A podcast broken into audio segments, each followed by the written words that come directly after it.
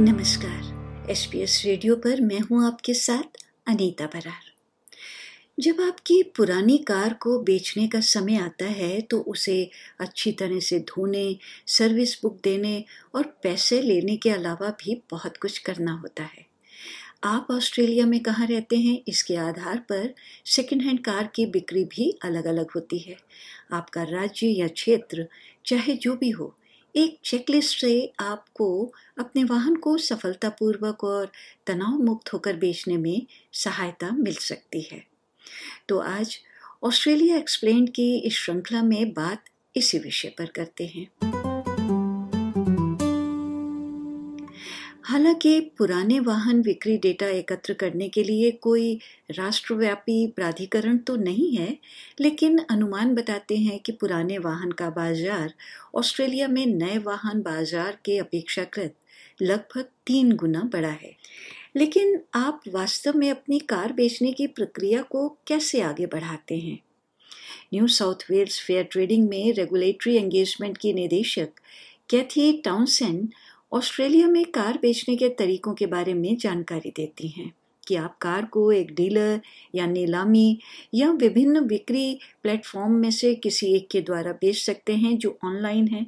For people wanting to sell their own car, the first decision that they have to make is how they'd like to sell it. So there's a couple of options. They could sell through a dealer, they could sell it through an auction house, or they could sell it directly to someone using one of the various selling platforms, most of which of course are on now online. Dealer या नीलामी के माध्यम से बेचना जो आमतौर पर classic और कलेक्टर वाहनों के मामले में होता है परेशानी तो दूर कर देता है क्योंकि वही बिक्री प्रक्रिया की देखभाल करते हैं लेकिन इससे आपको अधिकतम मूल्य नहीं मिल पाता।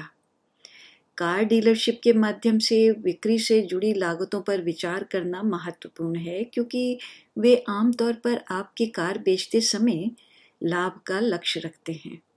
वैकल्पिक रूप से यदि आप एक नीलामी घर चुनते हैं तो सुश्री टाउन सेंट के अनुसार कमीशन बिक्री मूल्य का औसतन लगभग 10 से 15 प्रतिशत हो जाता है।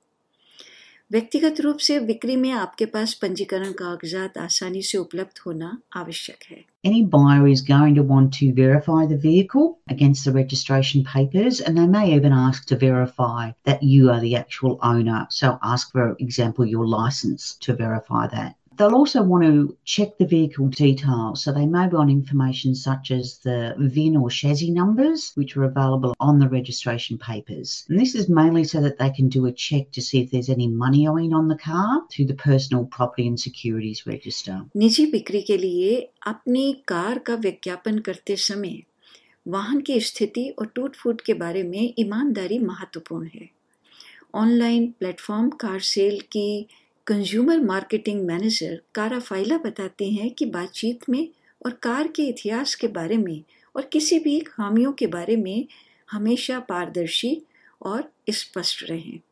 क्योंकि जब आप व्यक्तिगत रूप से खरीदार से मिलेंगे तो कहीं गलत ना हो।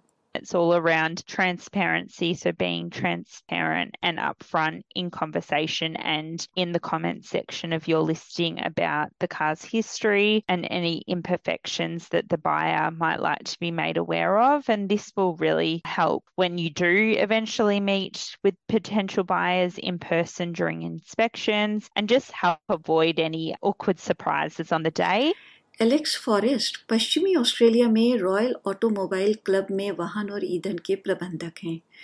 उनका सुझाव है कि कार बेचने से पहले उसकी यांत्रिक मरम्मत करने से संभावित खरीदारों के लिए मांगी गई कीमत और नेगोशिएशन प्रभावित हो सकता है।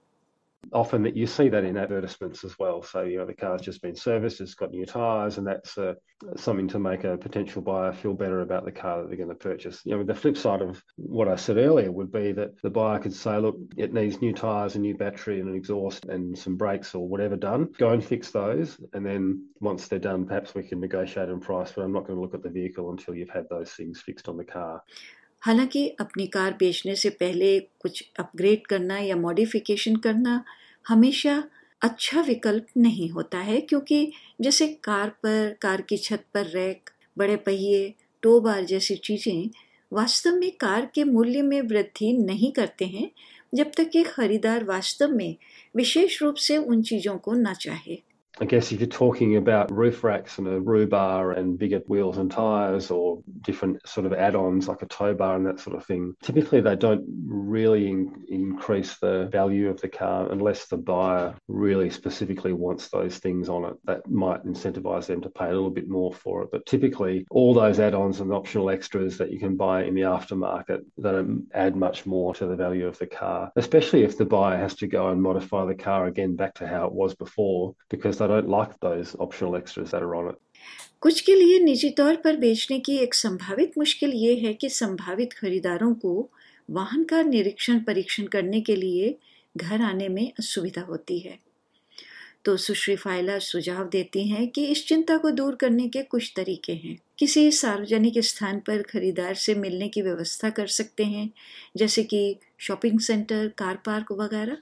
That's another little tip there. You can have a friend or family member with you. With a test drive, you can arrange to meet the buyer in a public place. For example, a shopping centre car park where there are people around. You can ask to hold on to their car keys for the car that they drove to meet you, or even hold on to their driver's license, just as a bit of security when going on the test drive. And you can also go in the test drive with them and sit in the passenger passenger seat. आपके राज्य या क्षेत्र के आधार पर आपके वाहन को बेचने से पहले अनुपालन स्थिति की जाँच करना आवश्यक है। जैसे विक्टोरिया में जब भी कोई वाहन खरीदा या बेचा जाता है तो उसे हाल ही में सड़क पर चलने योग्य प्रमाण पत्र चाहिए। और पश्चिमी ऑस्ट्रेलिया में इसकी आवश्यकता नहीं है। इसलिए ऑस्ट्रेलिया के विभिन्न राज्यों में कानून द्वारा आवश्यक वाहन जाँच में महत्वपूर्ण अंतर है। एक बार जब आप अपनी कार बेच देते हैं तो आपको तीन आवश्यक कार्य करने होते हैं। अपने बीमा और रोड असिस्टेंस प्रदाताओं से संपर्क करें।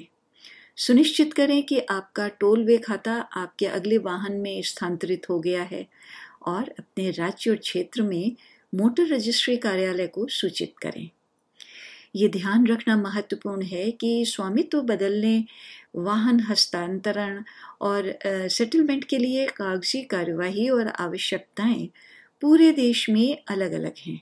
इसलिए सलाह है कि आपके स्थानीय राज्य की आवश्यकताएँ क्या हैं, इसको अवश्य जानें।